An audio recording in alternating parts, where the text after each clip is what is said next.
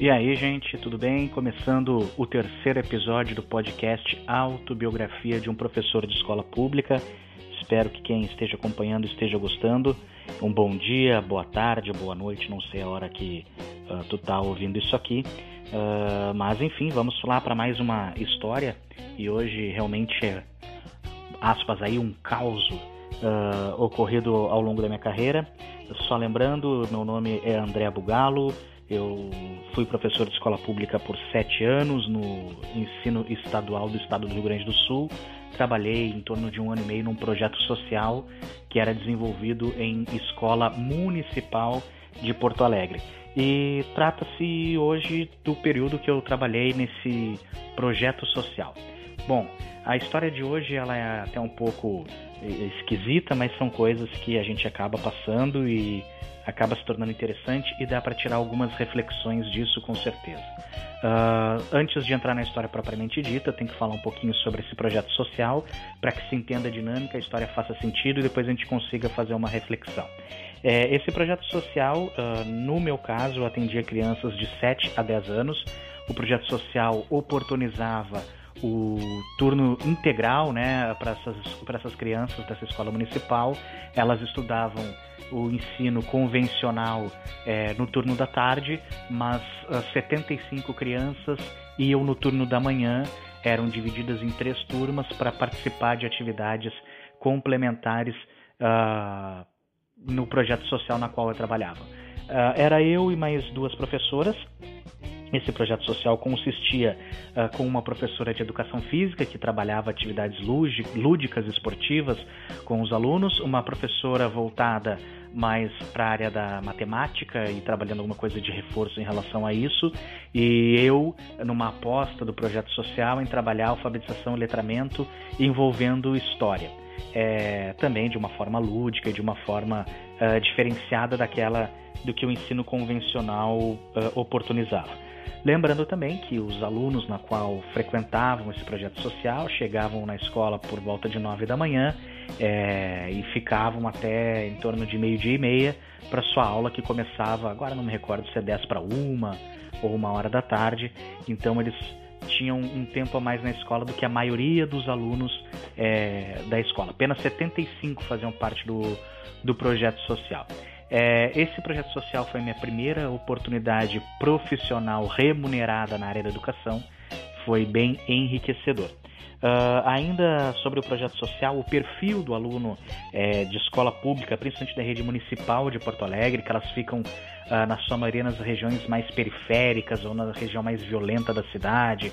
É, essa escola não era diferente. O perfil dos alunos dessa escola era de baixíssimo uh, poder econômico, com um nível de vulnerabilidade social extremamente alto e com questões básicas que uma criança deveria ter, uma família deveria ter, realmente não atendido. Então, tinham crianças que eram inclusive carentes, que moravam em casas coletivas e, e lares para crianças na qual não tinham uh, guarda de pais ou de alguém que as adotassem. Então era um público bem uh, heterogêneo, porque tinham obviamente crianças com famílias bem estruturadas, até com uma condição razoável melhor, entretanto dentro de uma realidade que era realmente uh, um nível social muito abaixo da qual estamos acostumados. Uh, o projeto social também tinha uma segunda característica além da escola. Normalmente as crianças que eram indicadas para o projeto social eram crianças que tinham dificuldade de aprendizagem ou tinham problemas de disciplina ou qualquer outra situação que normalmente os professores é, titulares das suas turmas no, no ensino convencional achavam que o projeto poderia contribuir de alguma forma. Era essa a nossa missão ali no projeto social. Ainda falando sobre o projeto em si, é, esse projeto eu não sei se ainda existe, porque sabemos que ao longo da história a educação ela dificilmente é tratada como um projeto de Estado e, na maioria das vezes é um projeto de governo. Eu não, não, não sei informar se o projeto ainda está em funcionamento, se ele foi modificado, ampliado, se ele foi extinto, mas era um projeto que, uh, na verdade, tinha acho que um grande valor e é, ele estava presente em várias das escolas municipais de Porto Alegre. E ali naquela escola especificamente atendia tanto os alunos do turno da tarde, que iam no turno da manhã assistir a aula, bem como os alunos que uh, tinham aula pela manhã ficavam no turno da tarde com outra equipe de professores também do projeto, e a idade desses alunos que participavam do projeto à tarde já era um pouco mais avançada, que era dos 10 aos 13 anos, e o projeto ele se moldava à necessidade desses alunos. Bom, dito isso, uh, trata-se da minha experiência, minha primeira experiência como professor, é, deslocado um tanto da minha área de atuação, uma aposta que o projeto fez é, em mim, de ter uma abordagem diferente na, na contribuição da alfabetização desses alunos, obviamente que trabalhando sempre de forma muito lúdica pela idade das crianças, o, o máximo possível, mas lá chegava um professor completamente inexperiente num projeto social com todo esse contexto que estamos falando. E realmente foi um projeto gratificante e eu tenho certeza que todas as pessoas que puderam participar desse projeto social tiveram a sua vida modificada. Não é possível o tamanho do abismo uh, que há na nossa realidade com a daqueles alunos não ser impactado e não, não mudar um pouco a sua visão de mundo, e foi o que aconteceu comigo desde o primeiro momento. Foi um verdadeiro choque de realidade, alguém que sai de uma classe média, que, enfim, não, tô longe da, da elite, tô longe das classes mais uh, bem estabelecidas, mas ainda assim uh, distante daquela realidade na qual a gente ouve falar muito, sabe que existe, é, lê, ouve dizer, passa de ônibus, uh, tem contato superficial, mas quando passa a viver diariamente como uh, se viveu, eu vivi naquele período ali por mais de um ano, não tem como ser indiferente a isso. Isso impacta a vida e a história de hoje trata de algo muito que, que representa muito isso que eu estou dizendo, esse choque. Bom, uh, o projeto social ele tinha essa dinâmica, então, as turmas eram divididas em três turmas de 25 alunos, esses alunos passavam pelos três professores todos os dias, então a turma A começava comigo, depois eu pegava a turma B, por fim a turma C. É, e, e fazia-se um rodízio então por todos os professores. O que, que acontecia nessa dinâmica? Os alunos chegavam e nós íamos diretamente para o refeitório porque lá eles recebiam um café da manhã. É, todos eles se reuniam no, no, refeitório, 75 crianças ao mesmo tempo, com os três professores ali a monitorar eles. E esse horário do refeitório, com certeza, é o horário mais difícil, porque se, obviamente, por, por razões óbvias, se tratar de 75 crianças confinadas no mesmo espaço, com uma idade na qual a energia é praticamente sem fim, e ali era o momento mais crítico em termos de disciplina e de relacionamento e para lidar que, que, como a gente diz, é o que dava mais cansaço para nós.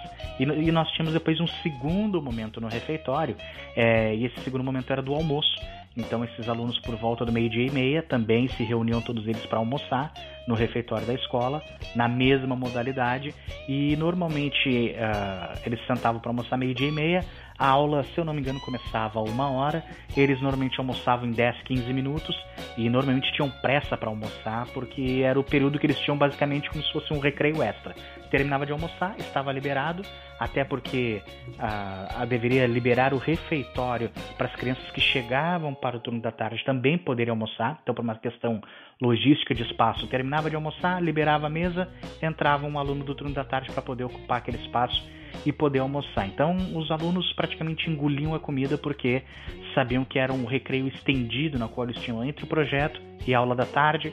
Chegando seus colegas do turno da tarde, eles já estavam uh, extremamente agitados e, e com, a, com, a, com a pilha completamente carregada para aula da tarde, para poder brincar, correr fazer coisas que criança faz.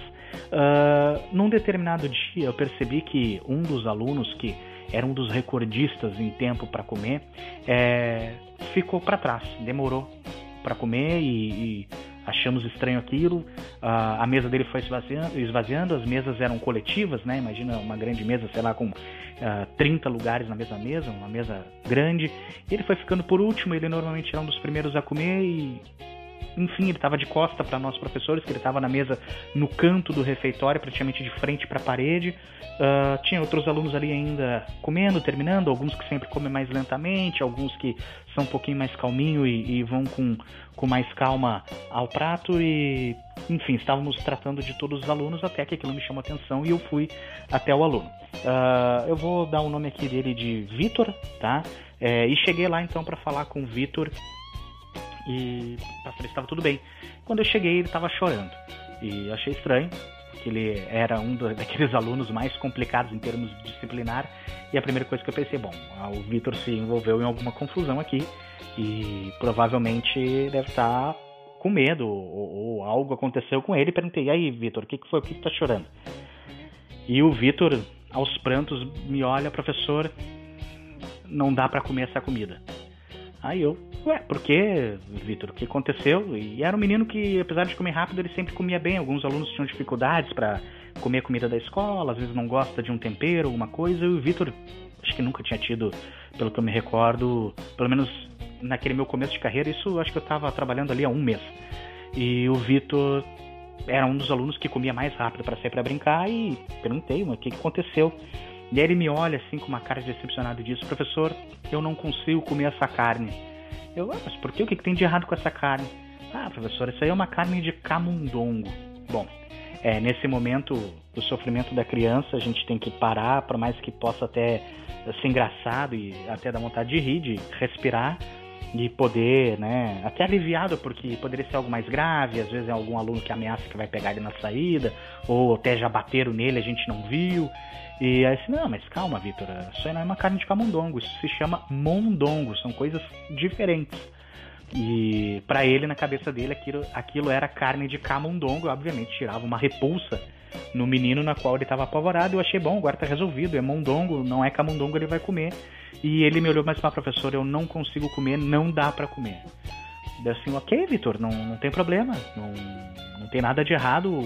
Eventualmente tu não, não gostar de alguma coisa, come o resto e, e deixa o mondongo, já que não, não gosta, não, não tem problema nenhum, não tem nada de errado nisso. E ele chorando me olha para mim, não, professor, eu não posso deixar nada no prato, a minha mãe exige que eu coma tudo. E, bom, eu ainda tentando o argumento com o Vitor, eu respondi: Olha, Vitor, a tua mãe está corretíssima em te exigir, te orientar comer toda a comida, não desperdiçar. É importante, fiz toda aquele, aquela fala politicamente correta. E mas coloquei para ele que todos os dias ele come tão bem que se um dia ele não comesse toda a comida não seria nada de tão grave e que se houvesse algum problema em relação à comida com a mãe dele que pudesse falar comigo, explicaria a situação que eu tenho certeza que ela entenderia uh, já que se trata de algo isolado que não era algo corriqueiro. E ele insistiu comigo que não podia, que tinha que comer tudo, que ia ter que comer tudo. E até que eu perguntei, tá, mas por que, que tu tem que comer tudo? É só pelo que tua mãe exige? E aí ele respondeu para mim, uh, dizendo que ali era a última refeição do dia dele. Não, professor, é que assim, essa aqui é a minha última refeição. Se eu não comer agora, eu vou ficar com fome de noite. Se eu reclamar para minha mãe que eu tô com fome de noite, ou se eu falar para ela que eu tô com fome de noite, eu arrumo um problema em casa. Bom, aquilo ali me tirou o chão, porque do alto do meu da minha realidade de classe média, na qual eu nunca precisei da escola para comer, eu até comia na escola, mas eu não, não precisava da refeição da escola, eu nunca tive, é, digamos assim, minha vida cerceada uh, pelo meu desejo de comer alguma coisa não poder comer. É, nitidamente, com um mês e tanto trabalhando ali, eu estava lidando com algo que eu nunca tinha lidado até então, e obviamente que eu não sabia como lidar com aquilo, e talvez ainda hoje, mesmo com alguma experiência, se eu parasse na frente desse aluno, eu não saberia como lidar com isso. Uh, nem sei se tratei da melhor forma possível, apenas engoli o que ele disse, né? E, e passei a incentivar então que ele comesse, fiquei ali do lado dele. Uh, na qual ele comeu tudo, chorando e tudo mais, e aquilo me chamou muito a atenção. Falei com minhas colegas e elas também ficaram sentidas com isso e tudo mais. E, e aí eu pensei comigo, uh, já que se tratava de uma situação atípica para mim até então, e fui me aconselhar com pessoas que eram mais experientes, fui na, na área pedagógica da escola, relatei o que aconteceu e perguntei se elas sabiam alguma coisa sobre o Vitor, se realmente aquilo estava acontecendo, como é que era, e aí uh, fiquei sabendo mais profundamente a história do menino, e aí a história era mais ou menos assim. É, a mãe do Vitor trabalhava num hotel em Porto Alegre, no restaurante de um hotel em Porto Alegre. E esse menino estava fazendo parte do projeto social porque ela estava tendo dificuldades financeiras para alimentar a família, já que era ela, o Vitor e mais dois irmãos menores fora de idade escolar, ou seja, menores de 6 anos. e ela conseguia alguém que dava uma olhada nas crianças, mas que também era de uma condição péssima financeira, que não poderia alimentar e, não, não tinha condição de, de realmente dar uma vida digna para aquelas crianças, o que, que ela conseguiu naquele período para organizar a vida dela. Ela trabalhava de dia, almoçava no trabalho e levava a sobra do restaurante para casa à noite. E a prioridade para comer à noite era dos irmãos menores, porque meio-dia eles comiam qualquer coisa, ao longo do dia comiam qualquer coisa, para ter uma refeição um pouquinho mais é, caprichada na janta. E aí o, o, o Vitor entrou no projeto social justamente para ter acesso a duas refeições, o café da manhã e o almoço na escola. Então o Vitor à noite, teoricamente, não teria direito à janta que a mãe trazia, porque ele já tinha feito uma refeição mais reforçada que os irmãos.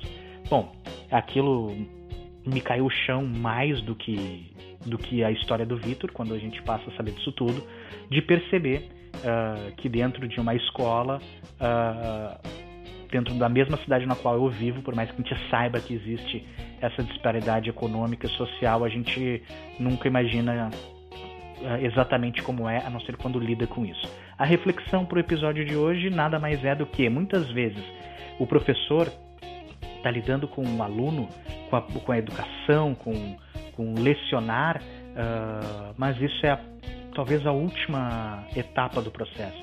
Existem tantas outras coisas antes é, que a gente tem falado aqui, vamos falar ao longo de toda, todo o podcast, que são paralelas a, ao ensinar e aprender, que são tão ou mais importantes. Eu imagino o Vitor indo para a sala de aula é, com fome, sabendo que dali para frente não vai ter mais nenhuma refeição, né? que ele tem limitação em termos de refeição. Uma pessoa que sente fome, ela está sentindo um, um desejo, né, um instinto basicamente. Uh, imagina essa criança para ter concentração, foco, dedicação, bom rendimento. Uh, provavelmente deve ter problema de nutrição, isso deve gerar problema de saúde nela. Enfim, e, e imagina exigir dessa criança que ela tenha um desempenho fantástico, por exemplo, é, na sala de aula para aprender matemática, português, ou seja, qualquer outra coisa que o professor queira, tá, queira estar tentando ensinar naquele momento, na qual ela está lidando com uma angústia básica que é fome. É, e aí, ao longo do tempo, pude perceber que essa realidade de alunos irem à escola por um prato de comida era muito comum. Muito comum mesmo, alunos que não tinham o básico é, estavam ali e a escola acabava sendo um braço na qual dava uma assistência para aquelas famílias e para aquelas crianças principalmente. E a gente realmente se toca de tal jeito que aquilo mudou minha vida, é, muda a vida de qualquer um, não tem como ser indiferente. E realmente é um choque de realidade para alguém que vem da classe média, achando que o mundo é de um jeito, e aí a gente começa a perceber que o mundo é muito diferente daquilo que a gente imaginava, e isso muda a gente. Foi uma história curiosa, até mesmo engraçada pela carne do camundongo, mas realmente impactante porque é um choque de realidade saber que tão perto da gente isso é muito comum. O episódio de hoje fica por aqui, espero que tenham gostado. Uh, entre em contato comigo lá no meu Instagram, arroba debugalo, D de dado, E, D de bola, U-G-A-L-L-O. Debugalo. Manda lá alguma mensagem, alguma pergunta, alguma dúvida, sugestão de tema para o podcast. Uh, conversa comigo, qualquer coisa, quem sabe aí uma sugestão vira tema futuro para algum episódio.